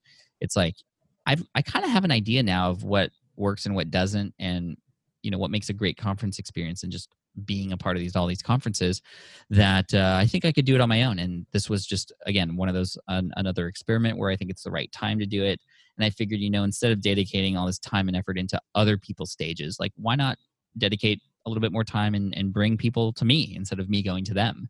Mhm. and you know i have this amazing crowd of super fans who have been with me for years and some not so long and they want to be a part of something bigger and they want to meet other people just like them. And i think i attract a certain kind of people who are very kind and empathetic but also driven and, and i want to bring all those people together because magic can happen when you do that um, part of this is also finding people who have done this before who can help manage it for you because I have to be there to perform and and and and create content and interact with people and build relationships. Um, a lot of the other stuff has to happen behind the scenes. So a team having a person come on to be it's sort of like a wedding, right? It's like you are the person who everybody's there for, but we all know that you aren't the person who did all the work to make all this happen like you're this you're the decision maker as the bride and or the groom but it was the event coordinator it was that person working with the cake person with then you going in to make decisions about like what food to have but then you weren't the cook. So you have to find all the people who can who can help support you in this way and i think a large part of it is just having gone to conferences and understanding what those experiences were like and then trying to mold my own experience for my people at my event Man, that, yeah, it sounds like a lot of work, but I'm super excited to go. And uh, I know you're going to have like Teachable and ConvertKit come on uh, at the Smart Bar, right, to help people out. I wanted to get my Teachable stuff and my ConvertKit stuff going so that I can like talk to those people and get help with it. I'm stoked to hear that because we're doing something different with sponsors, and this is where a little bit of my creativity and my team have come into play with this to make it different. Is yes, we will have sponsors, but they're not going to be there with booths just to like sell you stuff. They're going to be there to actually provide support. So if you think of like the Genius Bar at an Apple Store, that's the equivalent, but except of Apple stuff, it's like your email list, your online course, your podcast. There'll be companies there to actually support you with that because I think that can help you determine whether or not these companies are right for you if you haven't gotten involved with them. But if you are a customer already, it's going to help you stay on board with them even longer, which is just as good as, as a new customer. So that was the idea there. And they're all really excited to be there and support you. So I'm, I'm stoked to see how that turns out because it's definitely something none of them have ever been a part of either. Mm-hmm. So it's definitely experimental too. Cool. You promote these products and you talk about how it's almost like you're you work there because you like know everything about these products. I wanted to ask a little bit more about um, kind of email and course stuff with you if that's cool. Um, yeah, totally. how often do you send emails? Because I, I don't want to bother my audience too much so i'm wondering what's a good amount of emails to send. If you had something that was really helpful for them why do you think it would bother them that's true. If you, you know provide I mean? value, yeah. Exactly. Now, obviously, there's a line there. Like you could send 10 helpful things in an hour, and it's like, whoa, okay, like slow down, person. Uh, mm-hmm. So th- there's a line there, obviously. But I, I think most people err on the side of caution when they should be erring on the side of, you know, providing more value. Mm. And with email, I think it really is a determination of the expectation that you set. So if you tell people, hey, I'm going to send you a weekly newsletter, and then you send them an email every day, you're you've changed what their expectation was versus what actuality was and that's not good. But if you say hey i'm going to send you uh, a newsletter every time i find something new that's going to be helpful for you um, it may be every day it may be every week it's just as i find them i'm going to send them to you and as long as every email fits that sort of constraint then people can't be angry at you mm-hmm. um, and then of course over time you can listen if they if they are too frequent and you're getting more more comments like hey this is a little too much for me then you can slow it down and you can change it but for me it really depends on where people are at in the system because i have built out this in- intricate sort of email web where depending on where they enter from if they enter based on a podcasting related tool like my podcast cheat sheet well then it takes them into a podcast related series of emails that then eventually get them to understand that I have a bigger premium course to offer should they be interested in it. Um, some people come in on my general list on my main website, and then the first few emails are about their challenge and struggle, and then it kind of works to determine okay, well, where where does their focus want to be? What level are they at? So I can give them more information about that stuff. So um, you know, I would say once or twice a week to start is a good uh, starting point and usually what happens is you know over time they go oh well, yes i want to opt in to get more information about this so yeah add that to my emails. Um, and it's it's it's just something that you know you want to make sure that when you create emails for your audience you um, try to keep it simple try to keep it simple and especially with something like convertkit which is simple to use but also has some advanced features it can be really fun to get in the into those advanced features where you start to have like people be able to split off into these funnels and then over time split off into these and you have this giant web. Like i would start simple. If you want to tag your audience start tagging them based on like one to three different things. So for me for example i have an audience of people who want to start a business but there's different segments in that audience like people who have yet to even start a business and then there's the people in the middle who have started and they're getting kind of a little bit of results and then there's the people who are just crushing it right they're also following me if i send a person who's crushing it a beginner's guide to how to build your website that's like it doesn't align with them right even mm-hmm. though we're all interested in building business they're at a different level so what i can do is is go okay i'm going to send this email to everybody about how to build a website except the advanced audience and the medium audience who already has a website. So only so you could do it in, in, in, the only send it to these or or don't send it to these and that can be really helpful. So a good example is if you're a photographer and you start to understand like who has a nikon camera in your audience and who has a canon camera and a sony camera if you get like a coupon for canon like stuff canon lens then you can just say hey i want to send this canon coupon just to my canon people because your nikon and sony people like they, they wouldn't care and that way you're not over sending them emails that don't matter to them. The most important thing is you want to send emails that matter to people. Yeah is that is that why you on the homepage you don't really have like a free opt-in? You make it anyone who wants to join the newsletter they can join and then you segment within that first email? It is yeah and that that one which is on the bottom of the homepage right now by the way the homepage is getting redone but um currently that's like just kind of like a like a like a last sort of like filter for anybody on that page who's just like oh yeah i want to join the newsletter. Usually people are joining the newsletter on a more honed in topic elsewhere because they've landed not on the homepage but they've landed on a specific piece of content from seo or a link on another website or mention on a podcast episode or something like that and that's where i really drive home like the path that they're on. So if i create an episode about podcasting you can be sure that i'm going to mention the podcast cheat sheet so that people can go directly to that and they get it and they, they skip all the process of like wh- where they're at or what they need. They go directly to that set of emails that are specifically for the podcasting stuff that I have because mm-hmm. that's what I know based on the actions and what they downloaded that they're most interested in. And again, you want to start simple with that because you could literally have like a hundred different tags. It could just yeah. be this mess of a web. So start simple and segment your audience into just two to three buckets at most to start. How many funnels do you think you have going on right now oh, with email? too many. Um, too many. It's literally something that's probably gone a little bit out of control because always experimenting with new things. Like if I could go back into time now that I know what I know, I would have just three funnels for the three different courses that I have, and that's it. And just focus on driving more traffic into those, and that's it. Versus we we literally have like four different ways people can enter the podcast segment. We have like two different ways that people can insert the enter the the mar, uh, affiliate marketing segment, and it's just like ugh, it's like just simplify. Is that bad or? It's bad because it's just harder to track. Oh. It's just bad because it's harder to track, and and it, it just confuses people when it's like, oh well, you mentioned this free thing, but now there's this free thing, and like which free thing should I get? Aren't they the same thing? Not really, but then you know it's just yeah. Versus like just go get the cheat sheet. Like the podcast, you want to start a podcast, go get the podcast cheat sheet. It's going to help you. That's the only thing you need right now. And that's it's just so mm-hmm. much like part of our jobs as people online helping people is we, we need to make life easier for our audience.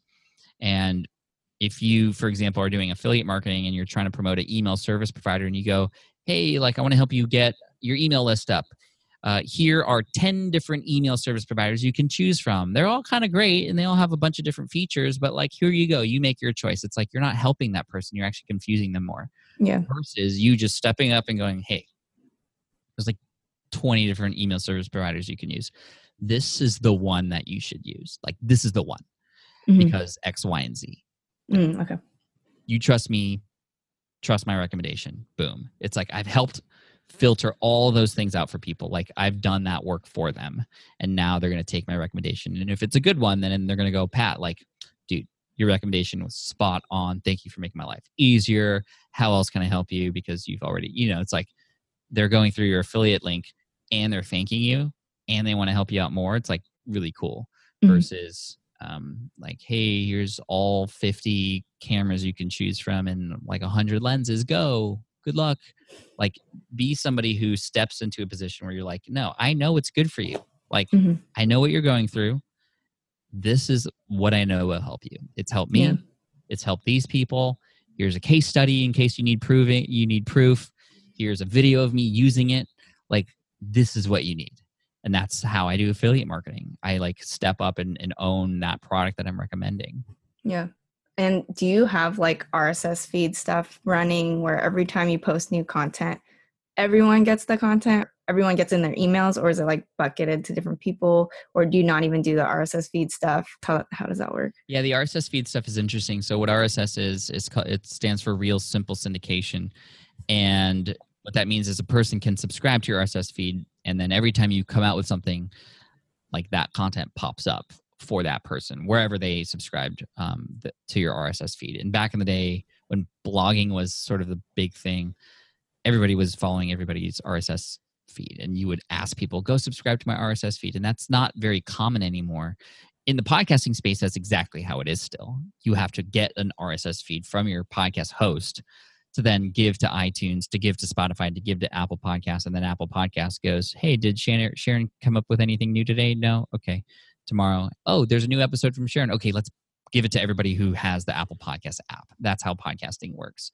But with with blogging right now, I even though there is RSS feed stuff, I actually rely on my email list to deliver these things to people, and I uh, don't just have it done automatically. I add my own personal touch and my own voice into it, and because I have a lot of content come out, I come out with what's called a digest on Friday, where I actually do bullet point every single piece of content that was created across all the different platforms, all in one email, with a little bit of a snippet of like a teaser of, of why that would be important for them or if they need it or not. And it's broken down into sections. I even have a section in that email which is like literally affiliate links for certain products that I have certain deals for. So it's all in one spot. And that's been proving to be, you know, pretty well received lately, which is which is nice versus an email on Wednesday when it come out with SPI, an email on Friday when Ask Pat comes out, an email on Tuesday when it published on YouTube, an email on Thursday when I publish another video on YouTube. Like, I'd rather have it all on one email versus five emails a week with separate things.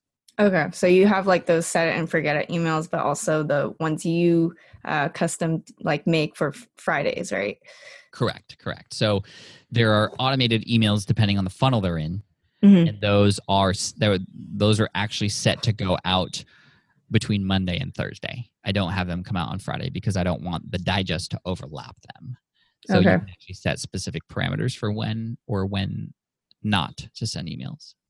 I guess I get confused about like if they joined a funnel, the different emails they get, wouldn't it stop at a certain point if you don't have an RSS thing going and then only they would only get the Friday one, right? If it's like the one that's um, the weekly one. Yeah. Is that how it works? Or? Yeah, that that's kind of how it works. Oh, okay. So it would just stop after the emails have it, finished. It would, it would just stop. Oh, uh, okay. Or, or what you can do is if you have, let's say, the podcast funnel, and then they get to the very end of that, you know, is just done. They'll get the Friday emails, but they're at the end of the podcasting one. You can actually set rules so that if when a person reaches the end of the podcasting one, if they haven't purchased yet, mm-hmm. they go into the affiliate marketing one and then you can have it go like they jump from there to this one that's already pre-written and they can go through that maybe that's more interesting to them. Even though they said podcasting was was more interesting and that's why they started there they've gone all the way through which proves like mm, maybe they weren't as interested as you thought. So you show them something else and then maybe you have them go through that and if you have a third segment or something else that you talk about um, or it's it's okay to just have the one a week email because then maybe in that email there is sort of that third topic that you talk about that triggers them to go read that blog post that then they then download that lead magnet on that other topic and then they get put into this new funnel so the friday digest can still work for you for your other pieces to capture people with different interests that they have okay yeah that makes sense because I'll like subscribe to certain lists and then I just keep getting emails forever. And I'm just wondering, like, am I missing something? Like, yeah. how does that work? But okay, that makes sense. Yeah, I mean, the, the, the most important thing is to just like literally draw it out. Like, if you could draw a flow chart, like they come in here, and then the next day they get this, two days later they get that, and then this, this, this. You could start to understand, like, oh, maybe the maybe there's too many emails coming out during this time, or wow, I haven't sent the email in a long time. I can probably move that up. You know. Okay. Once you see it visually, it's a little bit easier. Cool. So I'm launching like this course on how to make passive income on Etsy. Cool. So yeah, so I was listening to one of your podcasts with like Amy Porterfield, and she was talking about the three part video series.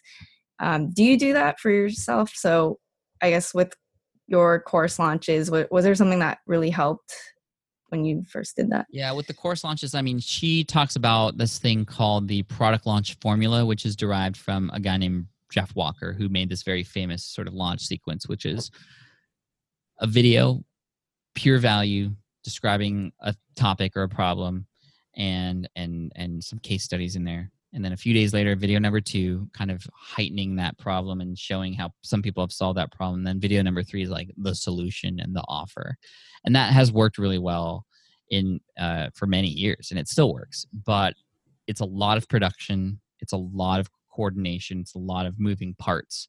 If I were to launch a brand new course, what I would do is actually pre-sell the course even before it was fully finished. Now, if it's already finished, that's that's even better because it's already done. But to get to that money sooner and to get to that validation point at which you know you have students who want this thing, I would pre-sell it. I would just have the course up, for example, on Teachable with just a welcome lesson and that's it, saying, "Hey, on this date, if we get this, you know, so so a welcome lesson in there for the people who join, and then when you promote it, go, hey guys. So a lot of you have been asking me about earning passive income on Etsy. Here's what it has done for me, and here is what I want to teach you. And if you sign up now before this particular date at this price, which is a discounted price because the normal price when I launch this publicly is going to be much higher, but what you get is you get to have me create this course for you as you go along meaning you can deliver like a module a week for them and have them essentially like do the homework and come back with you and you can communicate with them they'll get more access to you. And that way by the end of this beta period if you want to call it that you have students who have gone through and because you're getting feedback along the way they're able to help you fill in gaps that maybe you would have missed otherwise. And next you would also have testimonials from people like already so that by the end, when you are ready to launch publicly at a higher price, you'll have people who can help share it, who will promote it because it's helped them already. You're going to have testimonials. So people who are like, Hey, like, does this actually work? Like, yeah, it is. Look at, these are my test take, my testers who took it and who are crushing it now. Look at them. And then finally, you would have the confidence that this thing would would actually work and that was a big thing for me running all my courses have gone through a pre-sale process with a smaller set of beta students, anywhere between 15 to up to 50 people in various courses for for just testing it and validating it. And when it when I see that, that it works, then I'm like, holy crap, like I have a responsibility to sell this thing. I mean, there's so many people out there who need help with this. Like they just need they need my help. And so mm-hmm. it adds a little bit of confidence to you, which makes it much more easy for people to believe what you're saying, to have that stronger messaging and emails um, in, in, in those promotions. The important thing about the pre-sales, you have a specific moment that you announce it and maybe you announce it on a webinar and you show people or you announce it via email or elsewhere wherever but there's a specific date that it ends that they cannot get access to it anymore because you're going to be working closely with that group and again that is a great way to, to do like a first quote soft launch before you go into the big more public launch Hmm, okay. I, I feel like I should have done that, but I like already have it basically done. Cool. It's living on my site, but I haven't really talked about it. So if if that were the case, do you think I should still do the beta testing thing somehow? I mean, you can do a you can do a beta thing without having to worry about creating it because it's already created. I would say you would you could even limit it to a certain number of people for the first go around and say that this is going to relaunch later in the year, but just go, hey, for the first, you know, 25 people who get in, I'm going to give it to you at this price, and then the doors will close. And what you could do there is if you get all this like commotion, like it sells out in a few minutes or or within a few hours, you go, wow, I did not expect that this was going to be received like this i opened up 25 more spots. So mm-hmm. you know and then you can you can just kind of play on that. So what i would do is actually listen to an interview that i did with joey korenman. Let me see mm-hmm. what interview that is. Oh, oh he's actually in will it fly. So you'll see this at the end of the oh. book. Okay cool. That works. So it's one of the case studies for joey. It is um, part 4 mm-hmm case study number one and it's literally somebody who created a online course teaching something he taught animation and he did it using a webinar and i would use a webinar yourself so that you can show people kind of behind the scenes of what you've done and how you've done it you teach a little bit of value and then you let people know hey guys I'm opening up 25 spots for my new, brand new course. You get instant access to it. You get it at this discounted price, and you get to work with me, and I get to make sure that you're going to go through the process and and and you know start to make some money on on Etsy, which is great. And you know then you could just kind of see how it goes from there. And I would definitely have like an end date to, to at least for this first go around so that there's some scarcity, meaning like, oh, I have to get in now. Because there's a lot of FOMO mm-hmm. that can play into your marketing. Yeah. So have a specific date when it ends mm-hmm. so that that's like your cart close. Okay. You uh, send a send a few emails on that last day. You could have it like a three day to five day launch, and um, then after that just work with those students get them through the course get them to get some results and then you can collect testimonials and then have another date and let people know ahead of time hey guys remember that thing that i did like and i mentioned that course? Mm-hmm. well guess what? These people are crushing it now and here's an example in a case study. You can even interview one of your students and have them go like on your show and go hey like you know so you're doing this stuff on etsy now like what was life like before that? What were you scared of what was the most helpful thing that you learned during this process? And of course they're just going to talk you up in your course and then everybody who listens is going to go oh my gosh i need to get into that now. When's it going to reopen? When's it going to reopen? You can just let people know that you know on this date it's going to be opening and you know you can either choose to keep it open all the time so it's there generating passive income for you and you can just say hey you know for the first week after i open it up publicly if you get in in the first week i'll give you a bonus. And after you know that way it's another thing that you could take away mm-hmm. that will drive people to make purchases now. Um, and then it could just be up there and it could even be in your email sequence like down the road after you launch it a couple times you know after you get their struggles and you go a couple more emails deep you can go hey by the way did you know i have this course here's a case study from one of my students and you know that's all driven in email and it could be just automated so that when a person subscribes you know that a week and a half later they're going to get an email already pre-written that promotes the course and um, you can pitch that for a few days and see how that goes uh, automatically to all those new subscribers. Then, if that's working, all you have to do is keep getting more people to your website, keep adding to the top of that funnel, and it'll just keep feeding that that those emails out to people, and and and you can build more passive income from there. Okay. Do you do you think the three part video series is um too much? It's too much. Oh, okay, interesting. I think you, all you need is one webinar or one video. Oh, okay. Yeah.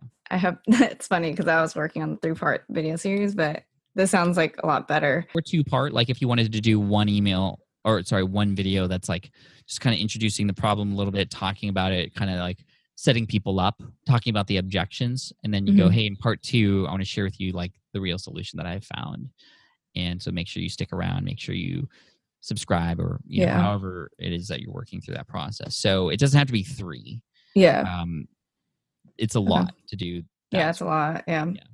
With etsy i feel like it takes a while though to get those results. So i don't know if that's gonna work though what do you think it takes yeah. a while it takes a while but what you can do is start to share people's wins along the way instead so sure. wait you know six months mm-hmm. till people got results you can just go here is jane she does this and within two weeks she was able to get her product up on etsy okay like, got it that's a huge win that people would love to have too mm-hmm. you know and then you can just go you know we're continuing to work with them to market it because that's a lot of things that we talk about and uh, if you want to get in now and get your product up too and, and join these people in my community, then then come on in. And then once you start to get those success stories and people making money, then you really want to invite those people on to start sharing their story so that other people can go, wow, this stuff really works.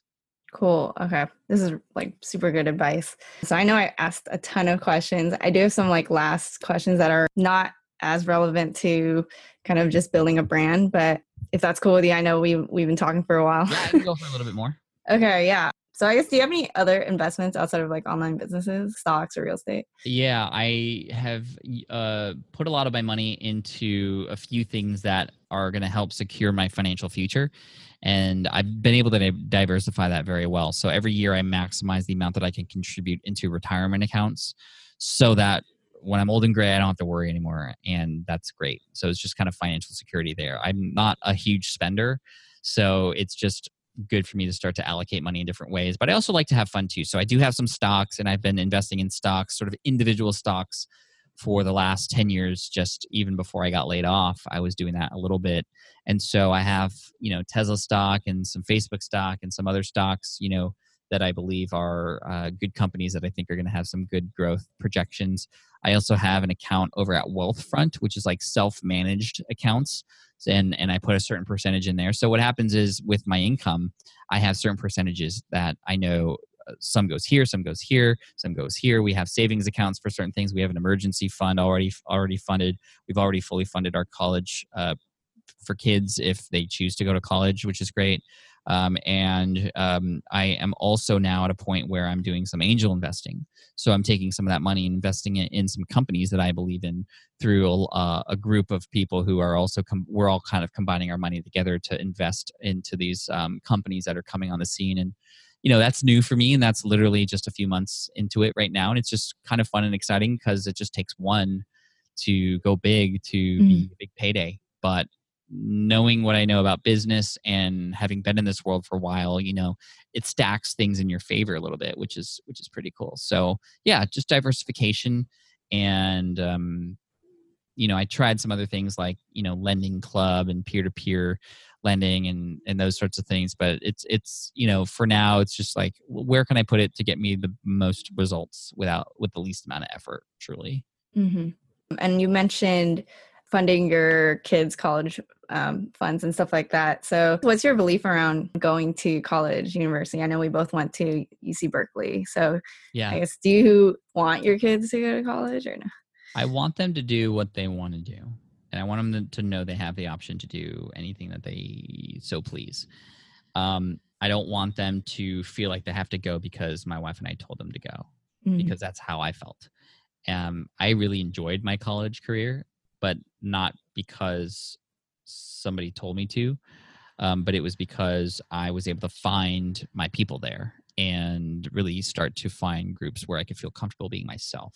And I think Berkeley just does that to people in general. Mm-hmm. But um, I, I want my kids to have interests, whatever those interests are, and that takes experimentation trying new things. We're also discussing perhaps like world schooling our kids which means after high school and it can be done anytime but it means like traveling around the world and experiencing different things and learning while doing that which is really cool.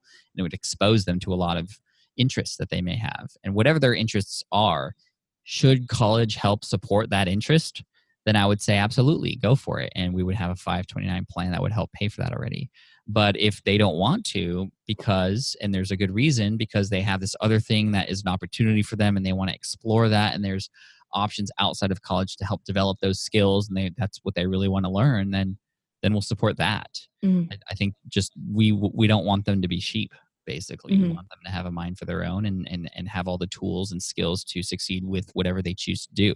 Now, I am teaching them to learn the skills of an entrepreneur because I feel that all kids and everybody should learn the skills of an entrepreneur because whether you become an entrepreneur or not, as an entrepreneur, you have to sell.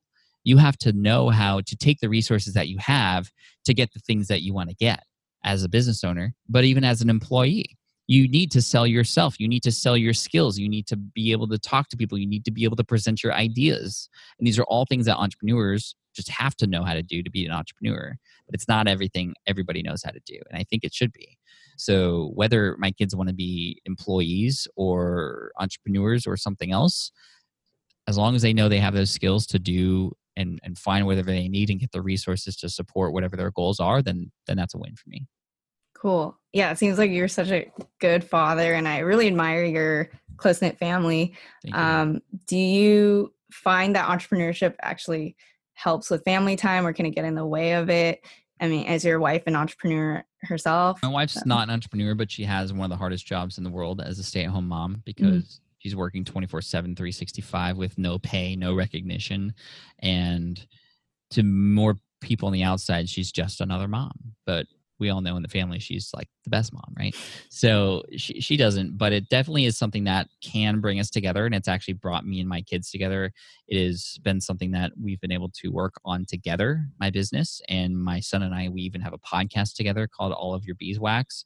And they've been very interested in what I was doing. And it's because I let them in the office. I, I talk about what I'm doing. When I go on business trips, it's not, oh, daddy has to go work. It's like, here's where I'm going, here's who I'm speaking to, and here's why this is important. So they understand why I'm doing what I need to do, and they get interested in doing similar things as well. I've been uh, even invited to my son's school to speak to the kids about marketing and what I do, which is really fun and neat. Um, and you know, the, the the cool thing is like when I remember when I was a kid, work was the thing that took my parents away from me. Like I would come home from school, I'd be by myself because my mom would be working, my dad would be working, and then they finally come home later in the evening. Versus me, it's like, hey, like let's have my work bring us together and allow us to do these fun things. So that that's that's really exciting. But the hard part is when you're an entrepreneur, I mean, especially when you have one of these phones in your pocket, like your business is always right there and you can always send another email. You can always connect with another person. You can always check your Twitter feed or your Instagram feed, and it's hard to turn that off. It's like one of the hardest things in the world. I mean, we become we become addicted to those things, and you have to work hard to set those boundaries. Whether those are physical boundaries, like literally the only time I could work in the house is here in my office. If I am not in my office, I have a rule that I don't do work and that helps me with my phone stuff because all the phone stuff I do is non-work outside of my office. But it also helps me put my phone away so I'm not distracted when I am in my office. So those physical boundaries help. Time boundaries help as well in terms of okay, during these times I'm working and I know I'm not supposed to be doing these other things and vice versa. So that when it is family time outside of work time, I can be fully present with them mentally, not just physically. Because the nice thing about having a nine to five job is you know at five o'clock you're done and you go home and you can't work because you're not at work. But when you're an entrepreneur, you're at work all the time. Mm-hmm. And so having those time boundaries is important because I can also just mentally clock out, if you will, with work and clock in with my family. Yeah. What so what keeps you going with smart passive income cuz I feel like you could have retired a long time ago, it seems like. And I mean, would you ever retire or is it just fun to keep going? What's your like ultimate goal? Yeah, I mean, I don't think I'd ever retire because I have so much fun doing what I'm doing. Um, there's no reason for me to retire. You know, it's funny because like retire means like to put to an end to something. It's funny because retirement traditionally is like, let me put an end to this you know 40 years of work so that i can now start doing fun things mm-hmm. i just so happen to be working on things that i have absolute fun doing. So why yeah. would I even stop? Yeah. Now that doesn't mean I'm always going to be doing smart passive income. I have no idea what's going to happen in in 10 years with technology, but what I do know is no matter what, I'm going to look for ways that I can best help and serve people and that's the truth. Like throughout time, people have always needed help. And there's always people who have been needing to step up to offer that help. I'm lucky to have built a platform now where I have access to a lot of people who I can help. And no matter which way the world wants to go, I'll be there to serve them and do it in my own special, fun way. Um, I also am very excited about patflynn.com and the things that I'm doing there. I'm actually going to be talking a lot about education and kids and entrepreneurship there as well, because that's a huge interest to me. And what keeps me going is really just, just, you know, the the praise the the the the hey pat like you've helped me out. Like thank you. And i mm-hmm. remember what it was like to get laid off and it was not a good feeling and i needed some help and i got that help. And now i'm just paying it forward with with with help for others too. So that's what keeps me going. I just i just love it. And that and the fact going back to what i was talking about earlier about my kids it's like what i do my kids see. And if i can continue to help people and my kids see how how well that's making us and, and how happy I am because of it and how well off we are because I'm helping people, like they're gonna want to help others too. And it's just gonna make the mm. world a better place. Yeah, you've I mean definitely helped me a lot and I'm super grateful for it and it's great that you're gonna keep doing it. Do you have any last words for anyone who's trying to build a brand, kind of like what I'm doing? Yeah. I mean, the biggest thing is to expect to fail and know that those are going to be your learning experiences. That's where you're going to get the most value out of the work that you do. You can't fail unless you do. So you can read as much as you want, you could watch as much as you want, you could listen as much you, as you want. Nothing is going to teach you more than doing. And it's because doing gets you to start pushing on those pedals and learning how to balance yourself on this bike we call entrepreneurship or business. And so just keep going and the cool thing about this is there's a lot of people out there who, as you are training to ride your bike, who will help push you in the right direction, who will point you in the right direction. And the more that you can connect with those people who are there to support you, the less likely you are to fall uh, flat on your face, right? When you're riding that bike. So connecting with other people, going back to sort of round one of what we talked about, it's all about people, not just the people that you're serving, but the people that you connect with who you are also providing value to, who can provide value back to you as well. Those are colleagues, friends, your network. Serve them too, like you serve your audience, and they will help you too in ways that you would be so surprised to, to find. So cool go. awesome. Um, i really enjoyed speaking with you today pat. I learned so much. Uh, yeah. i asked you so many questions and thanks for answering everything and i'm sure listeners viewers out there are gonna get a lot from this as well. Pat thank you so much for sharing all this information and thank you for speaking with me. You're welcome. Thank you. Okay, I don't know about you guys, but that was super helpful for me. Pat was really willing to share all of his knowledge about you know the questions I asked him and he didn't hesitate to share the details. So I found that very helpful. He gave so much insight around blogging, YouTubing, you know, podcasting, emails, um, course launches, everything, just how to really give value to your audience. And I think all of this can really apply to your business and help you get it to the next level. So I hope you guys enjoyed. Also, don't forget to check out his website, smartpassiveincome.com. And he's also hosting a conference called FlynnCon, which I will actually be there if you want to check it out. It's going to be on July 26th to July 28th in San Diego. I will put the link in the notes. It's flynncon.com. And lastly, go follow him on social media. And I'll see you guys in the next episode.